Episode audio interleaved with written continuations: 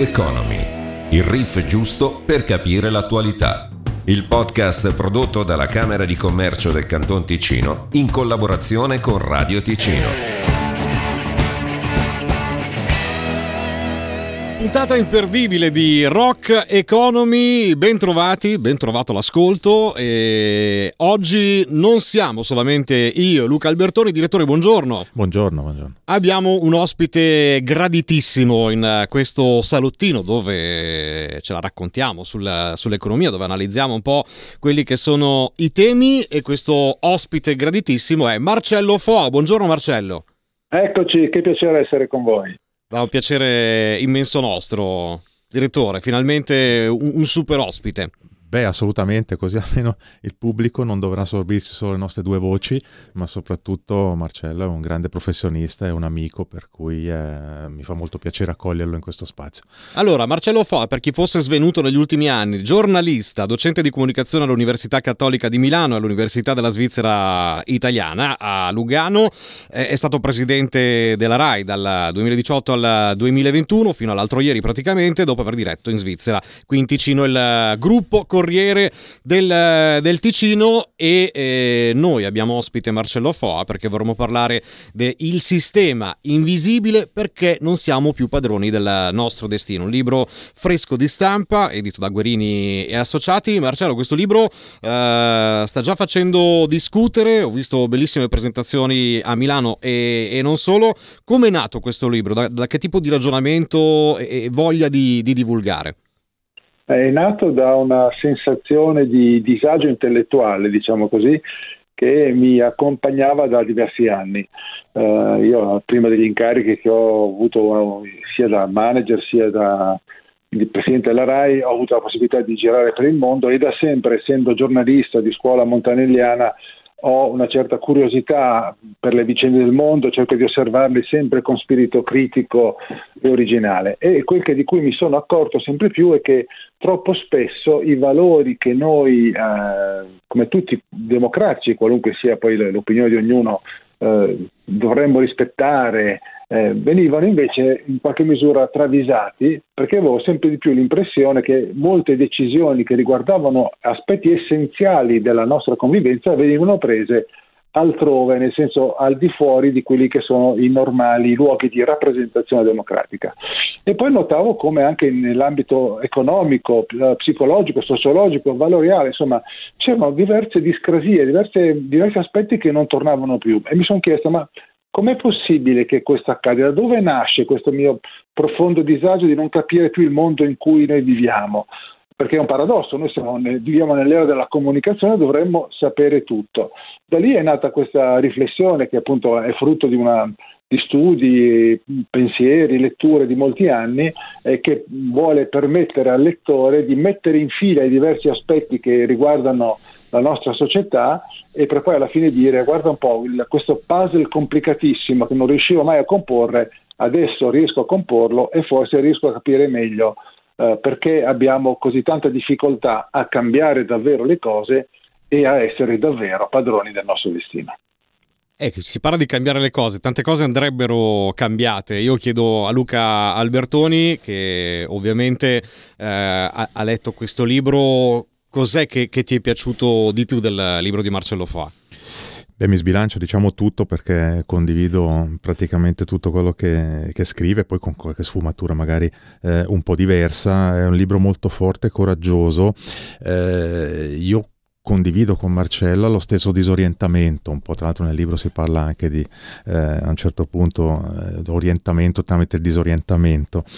Eh, lo constato nelle, negli aspetti quotidiani del, dell'economia, delle dinamiche, della politica, dove effettivamente ci sono delle situazioni in cui non si discute più dei temi, qui magari anticipo già qualcosa eh, di, di, di, del merito del, del libro, eh, non si discute più dei temi ma si va sulle persone e automaticamente si combattono le persone, non tanto le idee. Questa mancanza di discussione la denunciamo già da più di dieci anni, almeno una quindicina d'anni, mancanza di discussione che crea un fortissimo disagio e poi porta a decisioni che sono diciamo discutibili, poi in democrazia si può discutere tutto, ma decisioni che poi si rivelano clamorosamente sbagliate dopo qualche anno. E chi aveva preso del deficiente come il sottoscritto purtroppo deve dire, deve dire ma quando è che ti hanno dato il deficiente? capita purtroppo abbastanza spesso no, beh l'avversario politico tende a darti il deficiente e non discutere le tue idee per cui dopo avrò anche un aneddoto da, da, da raccontare e, ecco queste so, sono le problematiche che viviamo da parecchio tempo questa, questa mancanza di discussione come mondo economico se ne soffre abbastanza, soprattutto quando ci sono consultazioni popolari, come capita spesso eh, qua in Svizzera, dove la frustrazione è il fatto che si ha l'impressione che determinati argomenti non vengono nemmeno ascoltati. Poi è chiaro che possono essere opinabili, criticati, ma non vengono nemmeno ascoltati e questo è frutto di strategie ben chiare per cercare di evitare di entrare nel merito dei problemi veri. Marcello, eh, è un problema di incapacità di comunicare da parte della politica, metto tutto lì sul piatto in questo momento, eh, di, di, chi eh, deve fare economia, eh, oppure eh, c'è una sorta di presunzione o poca fiducia nei confronti della popolazione, perché si parla della cittadinanza per far passare dei messaggi, facendoli passare un po' eh, da populisti, magari in maniera troppo semplice, quindi chiudendo la possibilità a tutti di sviluppare un dibattito dibattito vero? Ah, diciamo, bisogna distinguere secondo me due ambiti. Eh, noi in Svizzera abbiamo un grande vantaggio, che è un privilegio, quello di poter andare alle urne frequentemente sia per iniziative popolari che referendum sia ovviamente per eh, le elezioni eh, politiche. Ehm, mentre a livello internazionale eh, le dinamiche sono un po' diverse. Allora, il, il punto principale eh, è che molte delle nostre decisioni vengono prese a livello internazionale e i popoli che dovrebbero essere sovrani sono costrette eh, ad adottarle senza avere nulla da dire, ma non hanno nulla da dire spesso neanche i singoli governi e questo è l'aspetto preoccupante. E il secondo punto è che in realtà la società in cui noi viviamo, dove la, l'emozione anche a livello politico prevale sulla razionalità, non è frutto ca- del caso, ma è frutto di un modello di gestione della società che è diventato universale e che ha finito per contagiare anche la, la, nostra Svizzera. Per cui il, il, messaggio che io lancio eh, e lo spiego con, con, con, molta chiarezza è che in realtà eh, questi meccanismi di condizionamento esistono, sono invisibili, infatti libera invisibili con intra parentesi, proprio perché sono alcuni visibili, altri invisibili, ma chiaramente identificabili e se noi non apriamo una riflessione eh, spassionata e al di là delle divisioni politiche su questi meccanismi, noi rischiamo di vedere snaturata la nostra democrazia, che è un pericolo maggiore che noi corriamo in questo momento. Chi non è capace ad ascoltare? Chiedo a, a Luca Albertoni. È difficile accusare qualcuno in modo particolare, ma credo che sia una tendenza generalizzata ormai quella di non più ascoltare, ognuno dice la sua, ma senza entrare nel merito del dibattito delle idee con la controparte. Ecco, questo mi sembra abbastanza evidente, quindi è difficile catalogare qui qualcuno eh, credo che sia un, un, una corresponsabilità un po' di tutto il sistema eh, dal quale nessuno probabilmente può chiamarsi fuori, nemmeno l'economia, tanto per dirla chiaramente, non è che noi siamo quelli perfetti. Eh, ci sono del, degli aspetti che verosimilmente come dice, dice, Marcello, sono inculcati a tal punto che rendono normale il fatto che in un dibattito politico ognuno gridi in faccia all'altro la sua posizione, ma non entri nel merito di quello che dice la controparte. Ecco, questo mi sembra abbastanza manifesto. Marcello, chi è che non ha interesse a sviluppare un dibattito vero? Uh, allora, diciamo così, in genere chi... Uh, io, no, io probabilmente io non credo alle spectre o agli obblighi, cioè non siamo in dittatura, per cui non fortunatamente non è questo, ma è uno spirito che si, che si diffonde, eh, è una, una, dividerci in maniera superficiale su temi importanti è un metodo di governo, perché più noi dibattiamo in maniera emotiva su aspetti che sono importanti oppure che su aspetti che sembrano importanti ma che non lo sono perché ce ne sono altri più importanti, meno noi eh, capiamo davvero che cosa accade e meno noi abbiamo la possibilità di determinare le decisioni che contano. Eh, dico questo perché in realtà la gestione della nostra società eh, è frutto anche di una guerra, eh, chiamiamola così, attitudinale, culturale, psicologica, e persino sociologica, che si sono combattuti la CIA e il KGB negli anni eh, dal, dal, dalla fine della seconda guerra mondiale fino al crollo del muro di Berlino fondamentalmente. E perché dico questo? Perché ehm, se noi pensiamo, riflettiamo su quell'epoca, io l'ho vissuta, ero, ero, bambino, sono del 63, per cui una, una parte me la sono, me la sono vissuta, eh, noi avevamo delle società occidentali e la Svizzera era l'esempio per eccellenza, dove c'era una proporzione e un equilibrio, un'armonia tra i nostri valori, quel che era la nostra realtà democratica e sociale e quel che era la comunicazione. Cioè era una società che erano equilibrate, poi avevano le loro tensioni, in Italia ad esempio ce n'erano erano molto più forti, però complessivamente erano società inclusive che permettevano una crescita della, del delle classi medie e dove c'era una corrispondenza tra, tra, tra la democrazia e quel che, si, che, veniva poi attuato dalle classi politiche. Dopo il crollo del muro di Berlino, la globalizzazione ha portato a eh, erodere più progressivamente i confini e a spingere in un'altra direzione, in cui il cittadino non viene più visto nella sua uh, coerenza con i valori della società e la società stessa non è più coerente. Sono creati degli squilibri molto forti che alla fine hanno intaccato anche il nostro tessuto e anche la qualità del nostro confronto uh, democratico. La Svizzera, ribadisco, è un po' più al riparo rispetto ad altri paesi dove lo vediamo in questi giorni, Italia, Francia, Germania, eh, anche il Brasile dove si è appena votato, le, le, le, le tensioni sono più forti ma eh, anche la Svizzera non è immune da questo, da questo percorso, il che si traduce nel, in quel che eh, lo vediamo con i tassi di affluenza alle urne, in una progressiva disaffezione anche degli elettori rispetto al processo democratico e questo dovrebbe preoccuparci molto. Infatti si parla spesso di una politica che fa fatica a comunicare con il cittadino. Eh, io prendo il contesto della, della, Svizzera italiana, del Canton Ticino, meglio dire, vogliono cominciare a prendere un po' di più il cittadino dal basso, coinvolgendolo in quello che è eh, tutta l'attività a livello istituzionale, ma perché eh, i governi non hanno più niente da dire o non riescono più a, a comunicare? Dove sta il vero? Eh, diciamo così, eh, io mi rifaccio a una affermazione che ha fatto Cassis durante l'assemblea della Camera di Commercio, visto che Luca ovviamente era ben presente quel giorno, ero anch'io presente a Bellinzona, e Cassis con molta um, correttezza e trasparenza ha ammesso che la Svizzera su certe tematiche non può più fare di testa propria, cioè è a sua volta è indotta a rispettare decisioni che vengono prese altrove. Eh, allora, tutto questo però ha una, ha una ricaduta importante perché eh, le promesse che si fanno in campagna elettorale eh, non sempre, anzi sempre meno, riescono a essere rispettate da chi poi viene eletto. E questo cosa genera? Genera sfiducia perché alla fine poi nasce anche quello che così viene chiamato, secondo me non sempre correttamente, populismo, dicendo ah sono tutti ladri e cose di questo genere. No?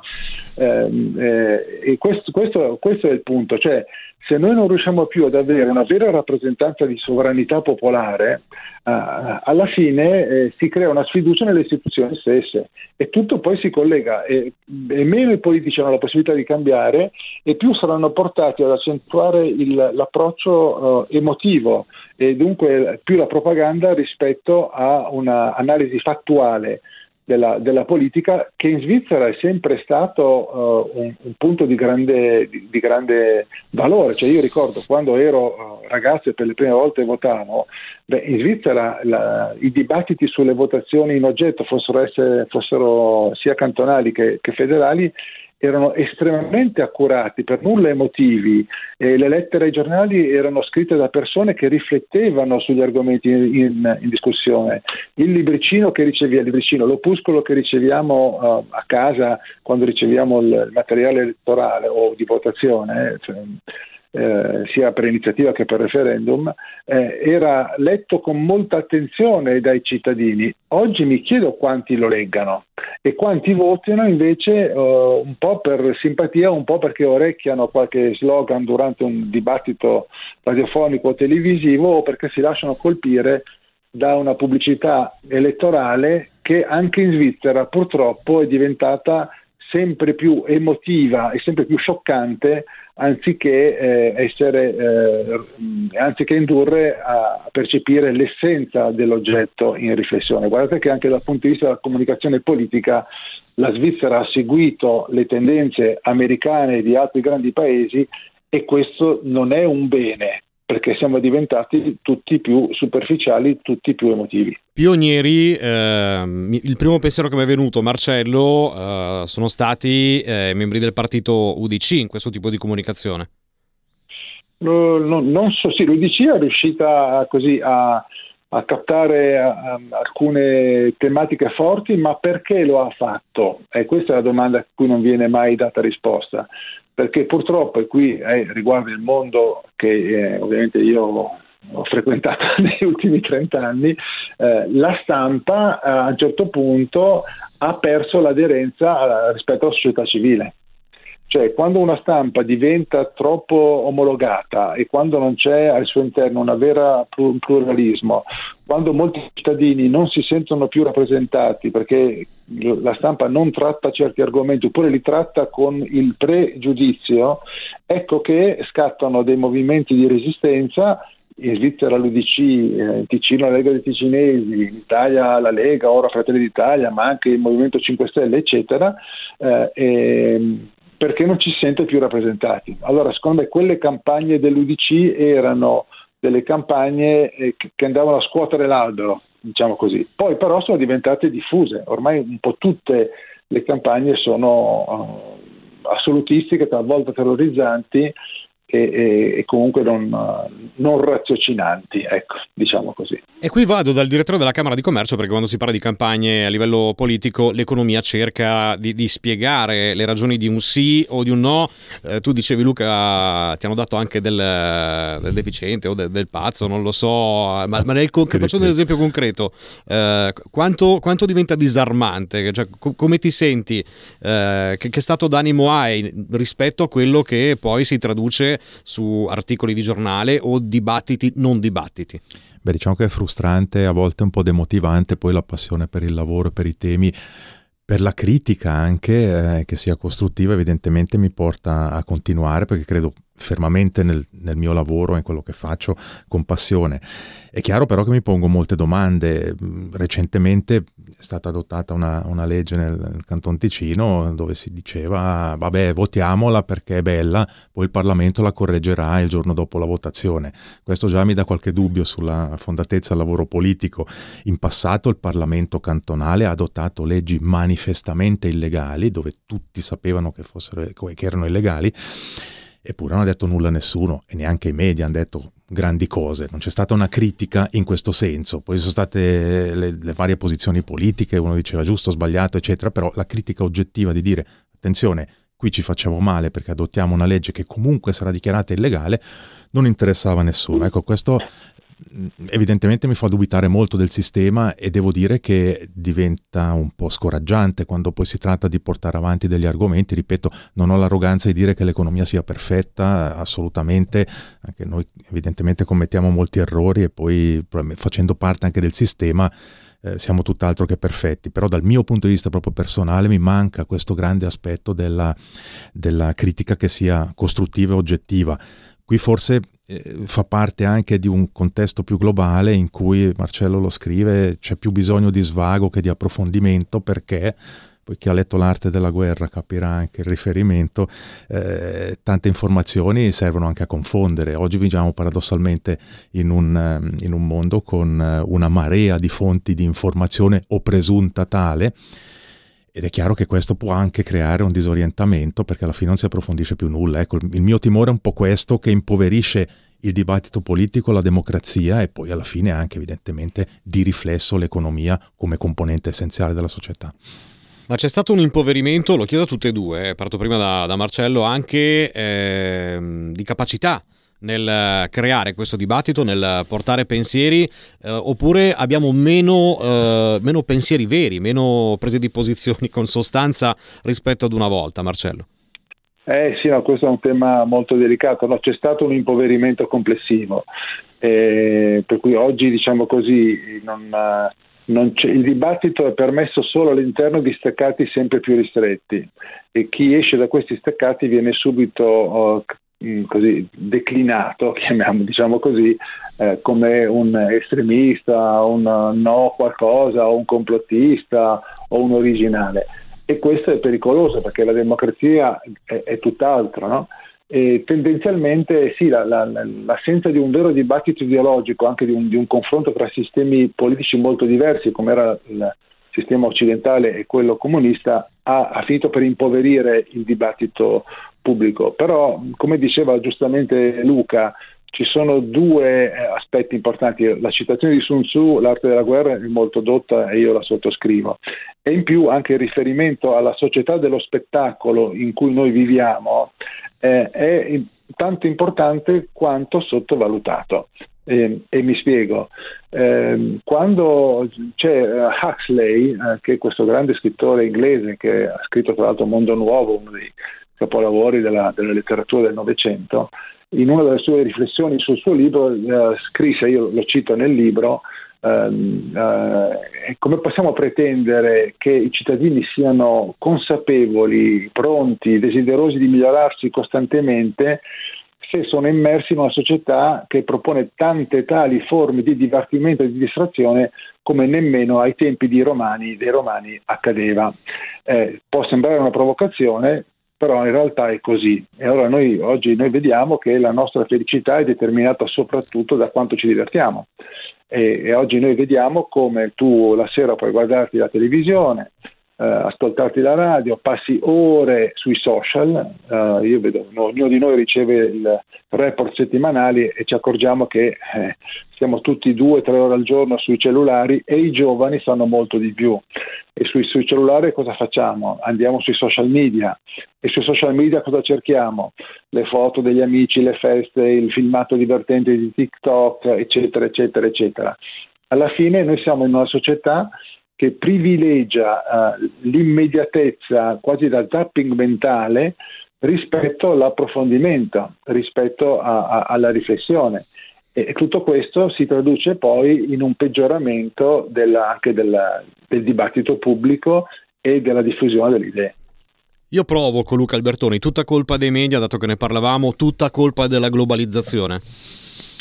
No, non credo, a me non piace colpevolizzare solo un, una parte della società, credo che sia il frutto di uno sviluppo del sistema che ha preso una determinata piega di cui oggi paghiamo le, le conseguenze. Se penso eh, all'aspetto delle, viene accennato anche nel libro, il ruolo delle multinazionali che hanno un impatto economico evidentemente importante che io da rappresentante dell'economia non posso ignorare, eh, però hanno anche un ruolo politico, diciamo, discutibile e questo giustamente viene sollevato qui un piccolo appunto, forse quando si parla di multinazionali si tende a confonderlo con le grandi aziende, in realtà sono due cose che possono essere diverse. Le multinazionali sono grandi di solito, le grandi non sono per forza multinazionali, ma questo magari già distinguo che eh, occorre fare in un'altra sede. Si dice le dimensioni non contano ogni tanto, no?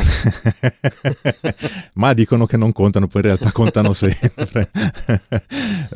Però ecco, al di là di questo aspetto credo che sia veramente uno sviluppo della società, del resto nei vari modelli anche che vengono citati nel libro di, di manipolazione della società, eh, di, di, di, origine soprattutto del, del, del, KGB, si crea un tessuto sociale eh, favorevole a determinati sviluppi, per cui eh, forse anche qui la complessità della cosa non si può semplicemente colpevolizzare una parte, ma eh, va fatta una riflessione che sia generale, però per questo ci vuole probabilmente una politica forte, una politica con gli attributi che abbia una certa indipendenza che oggi verosimilmente non c'è più e mi chiedo, questo in modo un po' preoccupato, se sarà possibile un giorno recuperare un'indipendenza perché mi sembra che questo sia molto molto difficile.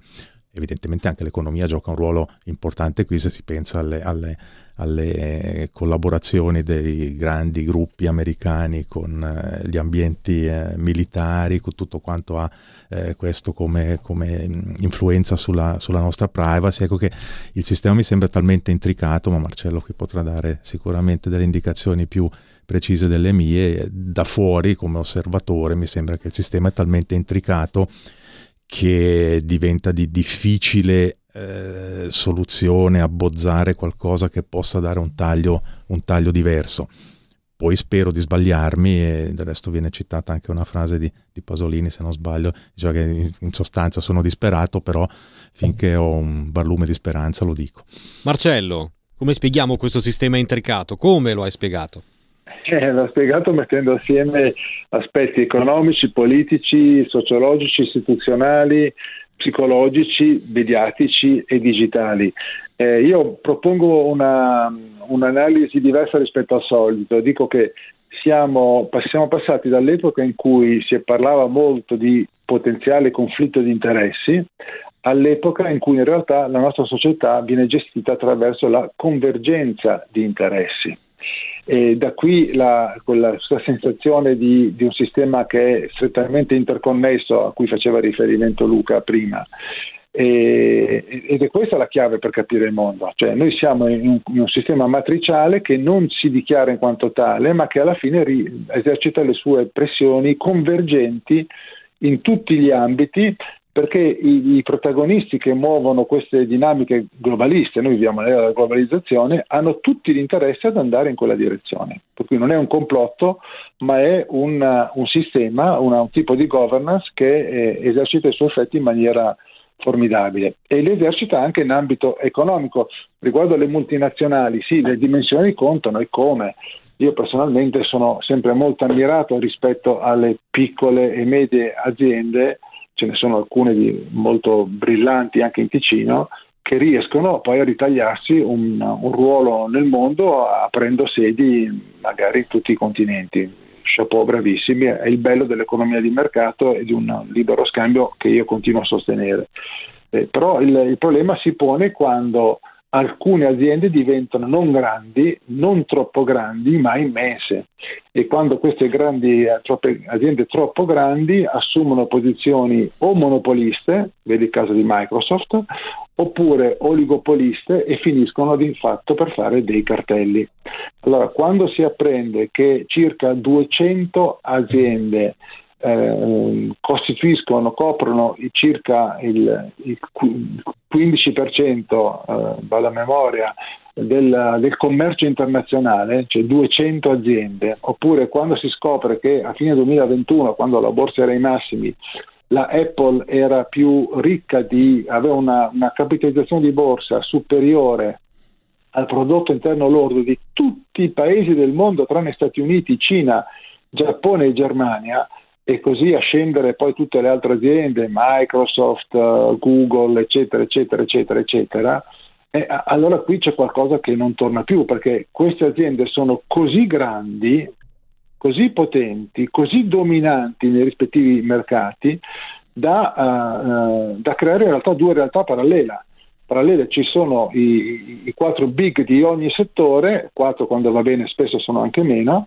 e poi ci sono tutte le altre piccole e medie imprese che lottano disperatamente con merito, sono incommiabili. Io sono un liberale, Luca lo sa benissimo, per cui io difendo l'economia di mercato, eh, ma a distanza siderale dei grandi e in condizioni che sono chiaramente molto diverse rispetto ai primi della classe.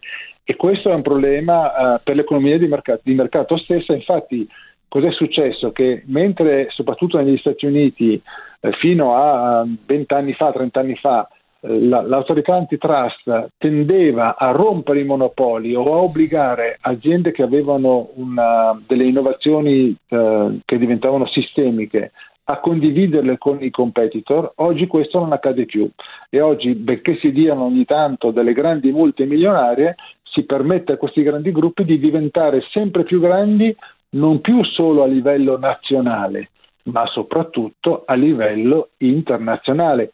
E chi controlla le grandi aziende a livello internazionale? Dov'è il contropotere? Dove sono le autorità antitrust a livello internazionale? Non ci sono. E questo dovrebbe farci riflettere e renderci consapevoli del potere immenso, e a mio giudizio esagerato, che, eh, che queste aziende hanno accumulato in questi ultimi 20, 30 anni. Luca. Sì, è molto giusto, da un punto di vista proprio liberale, eh, mettere in discussione queste cose non vuol dire eh, essere su posizioni mm, rivoluzionarie, ma ricordo che anche nella nostra piccola Svizzera legge sulla concorrenza o legge sui cartelli che dir si voglia, prevede proprio tra, le, tra gli aspetti più importanti quello di evitare le posizioni dominanti probabilmente oggi le posizioni dominanti vanno viste in un altro contesto molto più ampio e quindi le legislazioni nazionali rischiano di essere superate perché tutti noi ci poniamo la domanda perché i prodotti di Apple ad esempio costino esattamente lo stesso prezzo ovunque, cosa che non sarebbe permessa a un'azienda svizzera sul mercato locale. Ecco, sono domande che è giusto porsi, poi ci possono essere mille risposte. Il tema però è molto importante, il fatto di permettere la libera concorrenza. Poi io sono sempre stato molto critico sulla nostra commissione della concorrenza che a mio avviso eh, cercava di colpire più che altro per creare dei casi mediatici che per correggere la sostanza veramente. Eh, però credo che il, il, problema grosso adesso effettivamente sia quello della, della sovranità nazionale, eh, poi confusa spesso con sovranismo, sono due cose un po' diverse. Eh, la sovranità nazionale, quindi anche delle, delle leggi, delle, de, della politica, delle autorità, perché diventa sempre più difficile da controllare semplicemente a causa di questa evoluzione sempre più interconnessa a livello internazionale.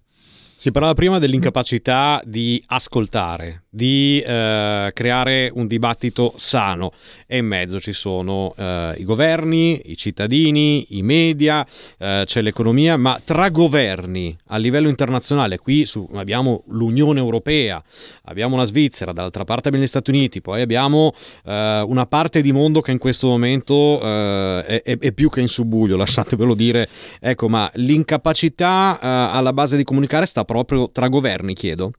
Eh, I governi contano sempre meno, perché il vero potere è altrove.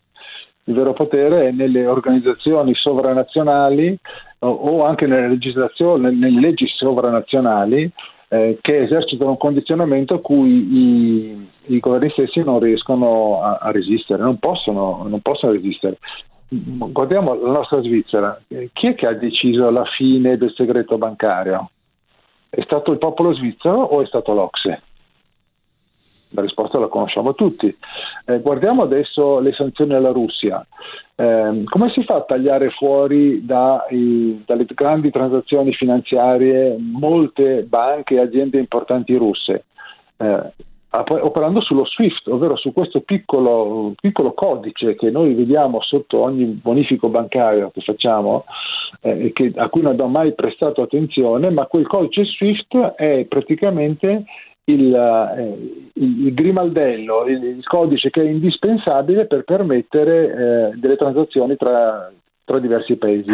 Se tu togli uno Stato o un'azienda dal circuito SWIFT, questa azienda non può più né, né ricevere né trasmettere fondi che significa strangolarla finanziariamente. Allora, il vero potere dov'è? È negli stati o in queste organizzazioni?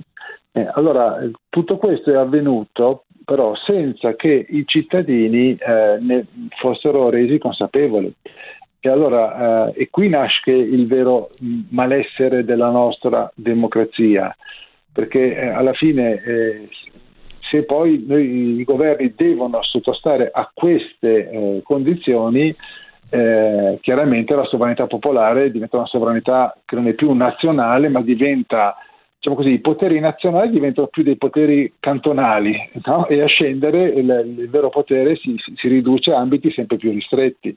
E allora, eh, secondo me è giunto veramente il momento di aprire una riflessione in tal senso perché il, il, vero multilateralismo, parola che sentiamo nominare spesso, eh, è, eh, mi riferisco alla tua riflessione iniziale, è eh, il fatto che i governi dovrebbero governare, eh, dialogare tra loro e raggiungere accordi internazionali in, uh, con un dialogo paritario e nel rispetto della sovranità di ogni singolo paese, mentre il sistema in cui noi viviamo è un sistema in cui si eh, si, si, si, esercita l'influenza al di sopra della sovranità nazionale e in maniera coercitiva, talvolta in, maniera, talvolta in modo esplicito, molto spesso in maniera implicito, ma ineludibile. Chiaro che questo pone un problema democratico molto, molto importante, ecco il fatto proprio di subire, eh, pensiamo l'aspetto delle sanzioni contro la Russia si può essere d'accordo, non si può essere d'accordo, però non c'era scelta di fatto è stato necessario adottarle, punto e basta, senza entrare poi nel merito di quali sarebbero state le sanzioni nei nostri confronti se non avessimo adottato quelle contro la Russia.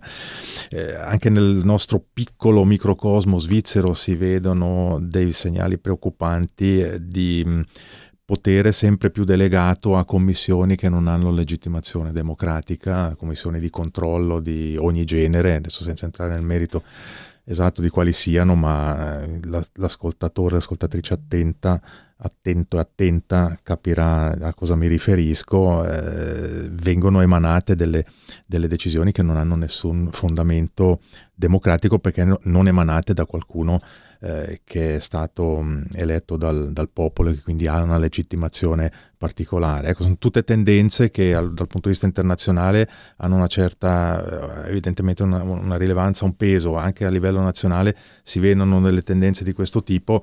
Ecco, è legittimo porsi la domanda, poi io non, è, non ho la risposta, non ho le soluzioni, almeno, almeno oggi, eh, e poi non, non, ho la pretesa di essere così importante da poter eh, proporre o, o, portare soluzioni, però eh, una riflessione assolutamente indispensabile sulla questione della rappresentatività del della, del, del sistema nel sistema democratico, perché oggi sembra esserci effettivamente un deficit importante da questo punto di vista con una distorsione di quello che io comunque continuo a ritenere un, un, um, uno sviluppo interessante, quello della globalizzazione, che di per sé ha molti aspetti positivi. Poi ci sono delle distorsioni, come probabilmente in tutti i sistemi, queste distorsioni vanno corrette.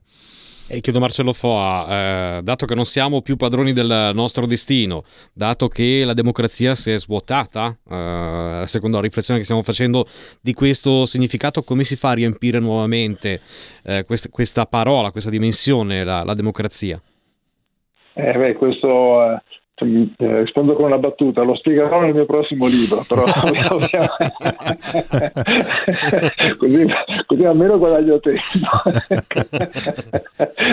no, a, parte, a, parte, gli scherzi, ma eh, no, questo è, è, un punto essenziale. Io a mia volta come Luca non ho la pretesa di indicare soluzioni, eh, se non una, una convinzione, cioè se noi riusciamo um, a dialogare, noi che siamo ancora tutto sommato dei sistemi democratici sempre più limitati, ma comunque ancora democratici, ancora con un certo grado di libertà, eh, se noi non riusciamo a riflettere e a far riflettere i cittadini su queste tematiche, abbiamo già perso. Allora, già il fatto di poterne parlare uscendo dal solito schema, ma allora se tu fai certe riflessioni vuol dire che sei complottista, queste cose qua, è molto importante ed è molto importante. La cosa che mi rassicura e mi conforta è che io noto uh, tra i vari contatti che ho, amici, eh, conferenze che sto facendo, un po',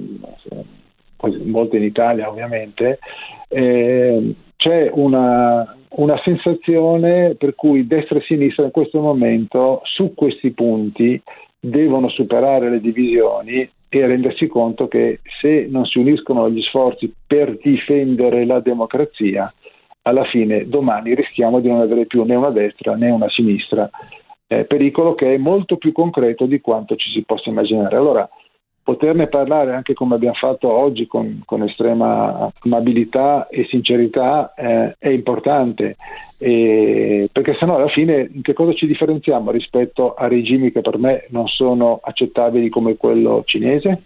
No, ma è giusto. Il, il, secondo me il tema è proprio questo, la visione di sistema, quindi discutere del sistema eh, al di là degli steccati, perché ci sono comunque molte persone, anche di estrazione politica e ideologica diversa, che hanno punti in comune su questo aspetto, quindi della visione di, di sistema, eh, che sono assolutamente indispensabili e che purtroppo non ci sono più. Ecco, qui torno al, al, mm, a qualche battaglia politica condotta dove ci siamo eh, impegnati molto a spiegare come funziona il sistema prima di prendere una qualche decisione politica e fondamentalmente non fregava niente a nessuno del sistema perché la maggior parte pensava ai propri interessi, spesso elettorali e sistema tanti saluti. Ecco, potrei fare un, un, esempio molto recente eh, di, di, di, realtà nazionale locale, eh, il piano direttore cantonale che il Consiglio federale ha eh, in questi giorni mh, avallato con parecchie riserve concernenti il Ticino.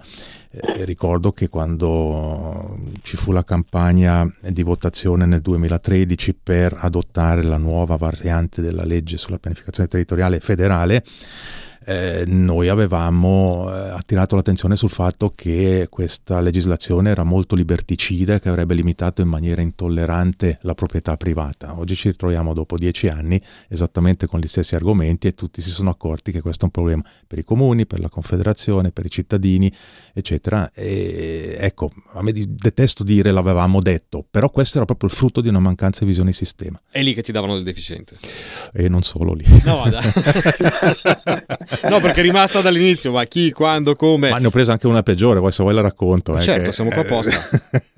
quando fu adottato il salario minimo cantonale in, in, in Ticino, evidentemente il, per poter creare una base legale, il, il cantone pensò di creare una specie di commissione tripartita con l'economia, i sindacati e lo Stato, giustamente, proprio per cercare di tenere conto di, questo, di questi aspetti di sistema, anche criticati da noi durante, durante la campagna. E um, mi ritrovai con una, un post su Twitter di un leone da tastiera che diceva, mi ricordo ancora, avevo fatto anche la, la, la foto, che mettere l'economia, inserire l'economia in questa discussione era come mettere un pedofilo in un asilo. Allora, questo scritto da un deficiente, che nel caso non sono io, ma quell'altro, sì non è di per sé, cioè è grave, ma lascia tempo che trova. La cosa gravissima è stata il fatto che diversi personaggi pubblici, politici e non, hanno messo il like e hanno condiviso questo tweet. Ecco, c'è da porsi qualche domanda, al di là della mia persona. Ho tanti difetti, ma non quello di cui sono stato accusato. Beh, parlavamo di impoverimento prima a livello generale, ecco, c'è un impoverimento anche in qualche militante a livello politico. Non c'era riflessione, cioè il tweet è stato rilanciato così, eh, con un'accusa chiara nei, nei miei confronti, dei colleghi dell'economia, un'accusa gravissima, infamante, che io poi prontamente ho denunciato e ho anche vinto la causa, anche se poi rischiano di essere vittorie di Pirro, perché alla fine non è che correggi il sistema con questo. Ecco, sono cose dolorose cose per, dal punto di vista personale, ma soprattutto che fanno male tremendo al sistema perché ah, ah che ridere, divertente questa battuta, però in realtà dietro c'è molto peggio. Marcello, chiedo Marcello Foa, eh, per andare verso, verso, la chiusura, poi se volete siamo qui ancora due o tre giorni perché è interessantissimo il dibattito. Eh, dovessimo tornare indietro di eh, 30 anni, 40 anni, guardando a quello che sta succedendo oggi, siamo in un futuro distopico? Uh, ancora apertamente distopico no, ma tendenzialmente distopico sì, purtroppo. Cioè, abbiamo avuto delle punte di distopia sicuramente. Eh, quando ci sono dei grandi fatti che riguardano il mondo, come si vede ormai da, in modo chiaro negli ultimi anni, ma è cominciato anche con la, la guerra in Iraq, la guerra in Afghanistan, eccetera, eccetera, eh, c'è una sola opinione che viene accettata, tutto il resto diventa automaticamente eresia, no? e, e, questo è molto grave perché, eh, perché inibisce un dibattito vero. Eh, per cui questo, questo, in prospettiva io le, le, nell'ultimo capitolo del libro parlo di uno scenario di cui l'opinione pubblica non è ancora consapevole, che è quello delle guerre cognitive che grazie all'ibridazione tra l'uomo e le macchine eh, può permettere, può rendere gli uomini stessi, ogni persona, eh, una, uno strumento di guerra, un'arma. Eh, che va a incidere profondamente sulle nostre cognizioni, sulle nostre percezioni, sulle nostre idee. Eh, è un tema che ad esempio la Nato disting- discute apertamente in funzione anticinese, però la domanda fondamentale è chi ci assicura che queste tecniche non vengano utilizzate anche contro i cittadini? Perché sono tecniche così pericolose e senza vero, vero controllo, senza vero contropotere, che il rischio purtroppo, visti gli eccessi che, eh, a cui abbiamo assistito negli ultimi anni, esiste. Da qui l'urgenza di una vera vigilanza democratica, da qui l'urgenza di mantenere autentica la nostra democrazia, perché se diventa una finta democrazia diventa come quelle, quei regimi che nell'ex eh, cortina di ferro, al di là della cortina di ferro, si proclamavano democratici, la, cioè la, DDR, di cui i più giovani non sanno neanche l'esistenza, si chiamava Repubblica Democratica Tedesca, ma di democratico non aveva proprio nulla. Ecco, noi rischiamo un, giorno di trovarci in una situazione analoga in cui formalmente siamo ancora democratici, ma di fatto non lo siamo più.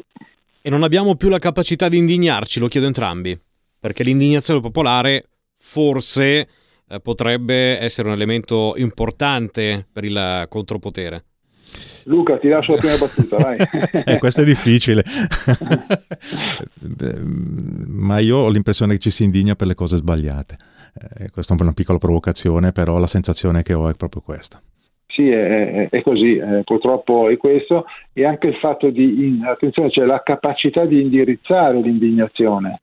Se tu uh, sensibilizzi l'opinione pubblica su tematiche effimere, io me ne sono reso conto quando uh, facevo l'inviato speciale e andavo negli Stati Uniti a coprire le campagne elettorali mi accorgevo che i candidati sia democratici che repubblicani parlavano sempre degli stessi argomenti, che era la sanità pubblica, l'aborto, queste cose qua, ma mai dei grandi temi che in realtà erano decisivi per il futuro dell'America e del mondo.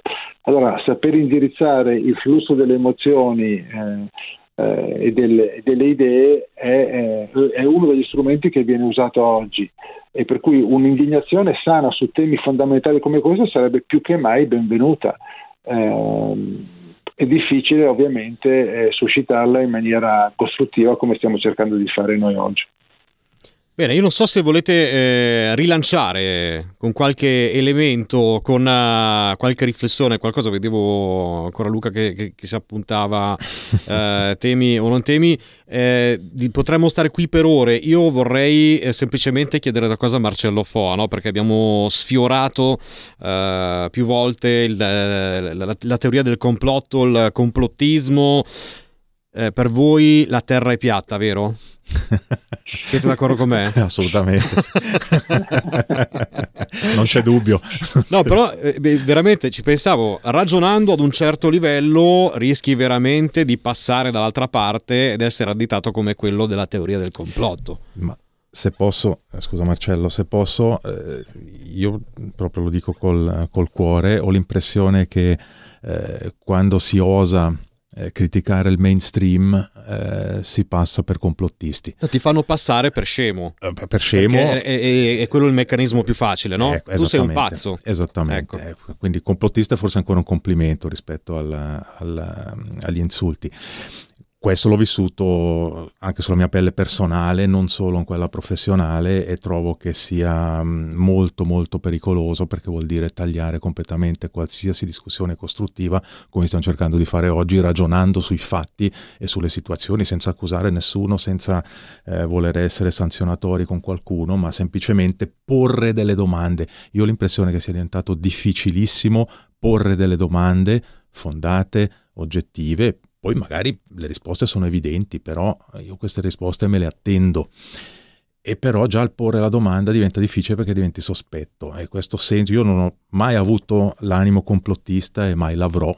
Cerco di osservare la realtà e di imparare e, però ecco bruttissima questa sensazione di non poter porre nemmeno le domande. E però un giornalista, una persona che pensa come Marcello Foa cerca di portare qualche elemento più, qualche, qualche fatto. Dico quanto diventa difficile Marcello riuscire a, a esporre questo ragionamento per il tramite dei fatti. Eh sì, è difficile, ma bisogna provarsi. Io quel che cerco, cerco di fare, eh, la, la, questione è eh, appunto, e non cadere in questa trappola anche perché vi racconto un piccolo aneddoto, in realtà il termine di complottismo fu inventato dalla CIA per attaccare quelli che eh, all'epoca dell'omicidio Kennedy eh, mettevano in dubbio la versione ufficiale dei fatti. Probabilmente costoro avevano ragione per, per, per, quel che abbiamo capito poi dopo, però ebbe, ebbe, molto, ebbe molto effetto e da allora è diventata la norma. Allora, eh, io invece credo che sia molto importante in maniera autorevole e documentata parlando alla maggioranza silenziosa ehm, che vuole capire e che non trova soddisfazione nelle versioni ufficiali, eh, eh, in maniera sincera, con onestà intellettuale e con ovviamente eh, eh precisione e oggettività nelle fonti. In questo, in questo saggio, mi scuso se, se, se lo ricito, eh, c'è il, c'è un punto molto importante che eh, tutte le fonti che cito sono documentate, documentatissime. E, e questo è molto importante perché talvolta sui social media si tende a rilanciare degli argomenti, in passato è capitato anche a me, no? cioè, c'è una cosa che ti sembra divertente o in quel momento sei di fretta, tac, lo rilanci e poi magari era una cosa che non era, o era precisa, non era precisa, o cioè, infortuni capitano tutti, su quello io sono abbastanza piuttosto tollerante, però un conto è l'infortunio e un conto invece è il, sistematico rilancio di cose non, non, comprovate. Ecco, io credo che eh, per risolvere questa ultima domanda occorre che chi fa informazione abbia un fortissimo coraggio intellettuale, una fortissima onestà intellettuale e si prende il tempo, cosa che è molto complicata nell'era dell'informazione digitale, di verificare il più possibile quanto viene pubblicato, eh, perché questo è il modo migliore per non, non esporsi a, accuse o a infortuni ricorrenti. E così facendo si può ampliare il, il campo di chi giustamente pretende eh, un'informazione che non sia orientata in maniera mainstream, tema che peraltro ha ricordato con molta efficacia lo stesso Luca qualche minuto fa. Riallacciandomi a questo, constato che c'è una, una, grandissima difficoltà ad ammettere gli errori e l'ignoranza, nel senso della scarsa conoscenza di un determinato tema. Mi ricordo per restare in, in, in Svizzera che lo abbozzò il consigliere federale Berset nell'ambito della crisi del coronavirus dicendo eh, non sappiamo cosa fare, eh, non è che sia passata benissimo questa cosa perché poi è stato quasi accusato di, di essere incapace quando in realtà era vero che su determinate cose eh, non ci potesse essere chiarezza particolare in un determinato momento. Eh, c'è un ultimo spunto che vorrei però sottolineare che mi sembra eh, molto importante, quello un po' della dittatura delle minoranze che viene eh, citato varie volte nel, nel, libro, come vengono anche costruite e, e amplificate. E ecco, questo mi sembra un tema molto molto difficile da, da affrontare e da risolvere, forse perché, qui un'altra piccola provocazione, la maggioranza è troppo silenziosa, non osa, perché non crede più nel sistema, ha paura probabilmente un po' di tutte e due le cose. Ecco, sono riflessioni che vorrei ancora come chiusura mettere sul tavolo e magari Marcello ci può illuminare un po' sulla sua opinione, che è già espressa sì, nel libro, ecco, chiaramente, però certo. ritengo giusto sottolinearla. Ah, ti ringrazio Luca, sì, guarda, io eh, cito una, una, frase di Volkov, che praticamente è un autore francese, in realtà di origine russa, ha scritto un romanzo memorabile in montaggio in cui trasmette attraverso la finzione quelle che sono alcune regole della manipolazione da parte dei servizi segreti. E c'è una frase che mi ha colpito e diceva guarda che rispetto al passato, cioè rispetto alla rivoluzione francese, le rivoluzioni non si fanno più da parte della maggioranza contro la minoranza, cioè non più il popolo contro l'elite della, dell'aristocrazia francese che viveva più nei propri castelli e non aveva la percezione di come viveva il popolo, ma da parte di minoranze contro la maggioranza.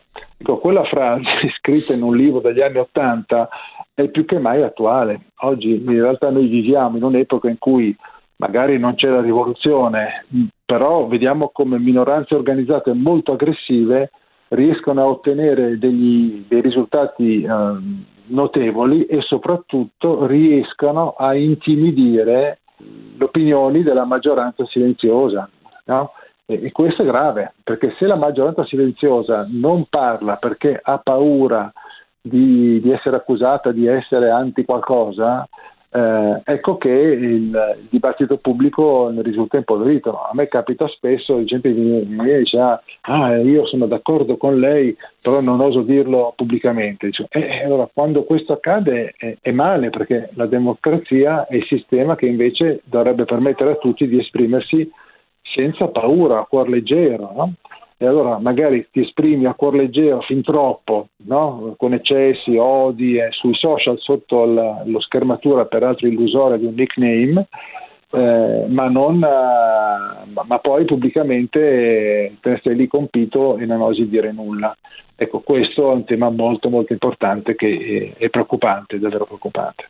Eh sì, questa paura uh, nel 2023 praticamente nell'esprimere una semplice opinione, all'interno di uno Stato uh, si dice democratico, è veramente inquietante. Per quello che dico, arriviamo veramente uh, a livelli di distopia rispetto alla, al passato, non, non, l'avresti mai detto. Ci potremmo fare uh, dei film, o avremmo potuto farci dei film e li avremmo presi come film di fantascienza, forse, per quello che facevo la domanda prima. Però ci stiamo arrivando quasi. Marcello, io lo dico anche al, al direttore Luca Albertoni, speriamo con questa bella chiacchierata, e grazie mille Marcello Foa, grazie Marcello.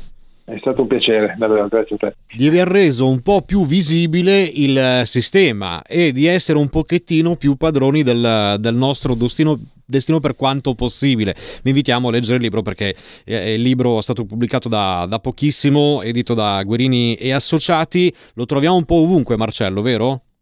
Beh sì, nelle librerie, anche online. Devo dire che la cosa molto piacevole per chi l'ha scritto è che in cinque giorni la prima edizione è andata esaurita, per cui un po' di interesse l'ha suscitato. Beh, complimenti. sì, sì. Complimenti. No, grazie mille, è stata veramente una, una, bella, una, bella, chiacchierata. Anche questa chiusura è molto simpatica, per cui eh, rendere visibile il sistema invisibile in fondo è, è la missione che ci, ci unisce e speriamo davvero di contribuire a realizzarla. E adesso aspettiamo un libro di Luca Albertoni. no, non ho, eh, non ho, ambizioni in questo no. senso. No, no io mi, mi, prenoto già, per, faccio io la prefazione, ormai deve scriverla. Diciamo che per il momento faccio ancora un altro lavoro, poi non si sa mai. Dai, va, va, bene lì da direttore della Camera di Commercio. Grazie a Marcello Fo, grazie a Luca Albertoni, a cui chiedo però, Marcello, occhio perché è il momento clou, eh. alla fine di ogni podcast io chiedo, dato che lui, oltre eh, sa suonare benissimo, è anche un profondo conoscitore di musica rock eh, e il podcast è Rock Economy. Che titolo diamo a questa puntata? Che pezzo hai scelto? Ce ne sarebbero parecchi, ho scelto Crazy degli Aerosmith perché tutta la situazione mi sembra un po' pazza. Perfetto, d'accordo Marcello? D'accordissimo, io sono sempre d'accordo con Luca, a prescindere. Anch'io, grazie mille. grazie a voi, grazie mille. È stato un piacere.